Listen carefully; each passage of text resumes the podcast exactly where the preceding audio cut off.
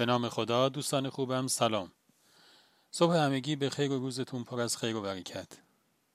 از شما دعوت می‌کنم داستانه که امروز با عنوان توحید رو با هم بشنویم. عباس جان بگو یک. حضرت عباس به تازگی زبان گشوده بود و شیرین زبانی می‌کرد. پدر بزرگوارش حضرت امیر المؤمنین علی علیه السلام او را در کنار خود نشاند و از او خواست که بگوید یک. عباس گفت یک.